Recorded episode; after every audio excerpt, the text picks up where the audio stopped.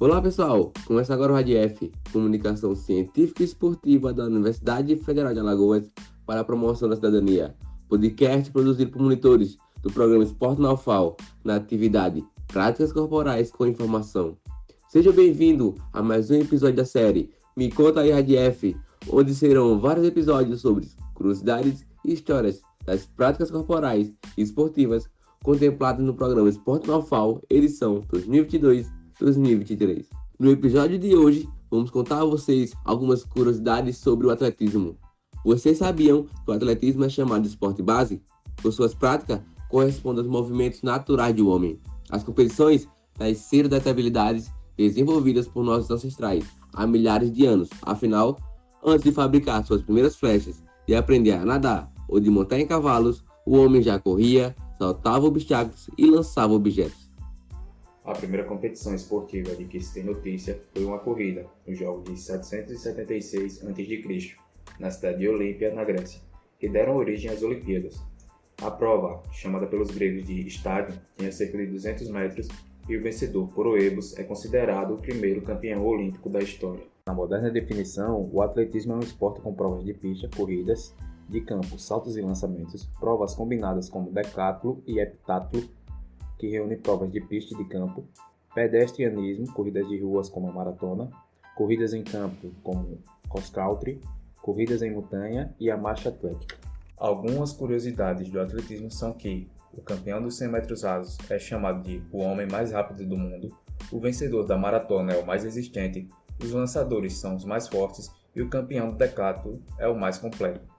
Vamos perguntar a participantes do atletismo no esporte na UFAO quais as curiosidades que eles têm sobre a modalidade. Olá, meu nome é Ana Paula, eu sou estudante de Letras Livres na UFAO e eu gostaria, saber, eu gostaria de saber quais são as lesões mais prováveis de acontecer durante as práticas de esporte do atletismo. No atletismo, as lesões mais comuns são as lesões musculares, tais como as distensões e as rupturas musculares, devido à grande intensidade em esforço, velocidade e volume que os músculos são utilizados para realizar qualquer tipo de prova. Entorse de tornozelos e joelho vem em seguida, mas são bem menos recorrentes. Olá, meu nome é Jefferson da Rocha Silva, sou do curso de Física, bacharelado, e tenho como pergunta sobre atletismo se existem modalidades paraolímpicas na, no atletismo e quais. Sim, o atletismo paraolímpico é praticado por atletas com deficiência física, visual ou intelectual. São provas de pista, campo e rua. Há provas de corrida, saltos, lançamentos e arremessos, tanto no feminino quanto no masculino. Cada uma conta com suas disputas específicas. Na pista, tem as provas de velocidade, meio fundo e fundo. Na rua, maratona e meia maratona. No campo, lançamentos de disco e clube, lançamento de dardo, arremesso de peso, salto em distância, salto em altura, salto triplo. Os competidores são divididos em grupos de acordo com o grau de deficiência constatado pela classificação funcional. Os que disputam provas de pista e de rua, como velocidade, meio fundo, fundo e maratona e meia maratona, e saltos em distâncias, levam a letra T, em sua classe. Já os atletas que fazem provas de campo, como arremesso, lançamentos e saltos em altura, são identificados com a letra F na classificação. Olá, meu nome é Jennifer Rotandaro, é, sou estudante do curso de Física e eu gostaria de saber quais são as modalidades que constituem o atletismo. O atletismo é um esporte composto por diversas modalidades classificadas em corridas, de curta distância e longa distância, além de provas de revezamento e com obstáculos e da marcha atlética. Tem também os saltos de altura em distância e triplo, assim como também lançamentos e arremessos, que podem ser de dardo, disco, martelo e de peso, que consistem em lançar o objeto mais longe possível do, do ponto inicial. Há também as provas combinadas, que unem duas ou mais modalidades sob um mesmo nome e que variam conforme o sexo. A prova feminina é o heptatlo, que consiste em corrida de 100 metros com barreiras, salto em altura, corrida de 200 metros, salto em distância, lançamento de dardo e 800 metros de corrida.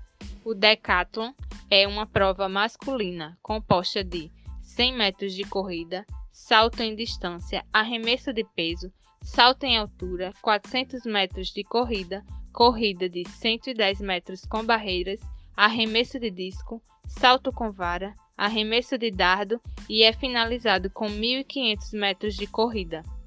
Olá, meu nome é Andresso Torres, sou aluno do curso de doutorado em Educação e sou da turma de atletismo. E a minha curiosidade em relação a um, algum atleta de destaque nesse campo né, do atletismo que seja de é, Alagoas, né, no caso alagoano.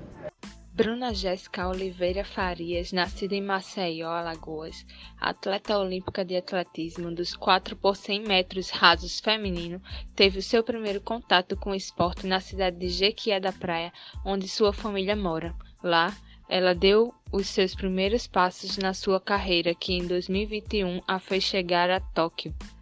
Temos também Iohanso do Nascimento Ferreira, natural de Maceió, Alagoas. Nasceu sem as duas mãos, abraçou o atletismo paralímpico em 2005 aos 17 anos de idade. É um atleta paralímpico brasileiro da classe T46 para amputados de membros superiores. Em 2007, representou o país no Parapan do Rio de Janeiro e conquistou três medalhas de ouro nos 100 metros, 200 metros e 400 metros. Em 2008, na primeira Paralimpíada da Vida, em Pequim, China, subiu duas vezes ao pódio, com um bronze nos 100 metros e a prata no revezamento 4 por 100 metros. Já na edição seguinte, nos Jogos Paralímpicos de Verão de 2012, em Londres, Reino Unido, conquistou medalha de ouro nos 200 metros e recorde mundial. Encerramos por aqui mais um episódio do Me Conta aí F. Este episódio foi produzido pelos monitores Claudio Thiago, Rose Tavares e Victor Matheus, do programa Esporte na UFAL, na atividade Práticas Corporais com Informação. Sugestões de pauta, enviar no e-mail radiofufal.gmail.com. Ficamos por aqui, até a próxima.